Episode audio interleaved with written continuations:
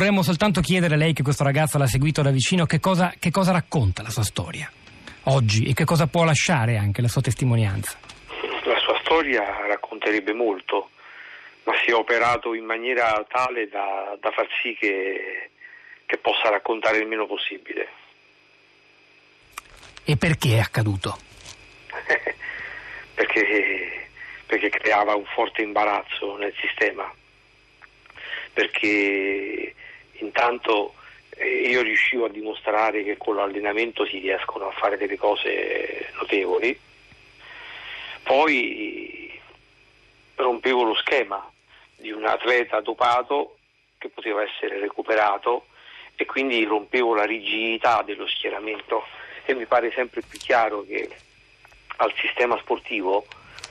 quando riesce a, a, prendere degli atleti positivi al doping nessuno glieli deve togliere perché quelli sono gli strumenti con i quali deve dimostrare quanto è inflessibile. E terzo questo penso che sia il fatto più importante di tutti eh, lo sport è vita e quindi è dinamismo e quindi questo schematismo per cui una persona è condannata definitivamente mi sembra che sia l'antitesi dello sport ed invece il sistema sportivo ha operato in maniera tale, in questo caso mi riferisco alla Federazione Internazionale di Atletica, da cristallizzare per sempre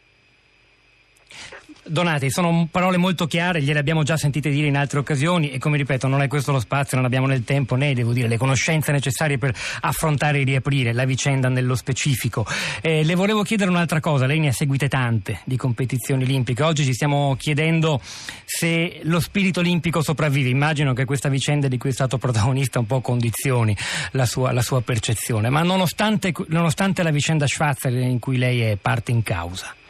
Eh, si può ancora parlare di uno spirito olimpico vero e proprio, al di là della, del, del, del, protagonismo, al di là dei soldi? Di là... Ma guardi, se facciamo riferimento agli atleti, sì, gli atleti sono tantissimi di loro, inseguono la loro passione, il loro sogno e sono delle persone splendide. Quindi in questo senso sì,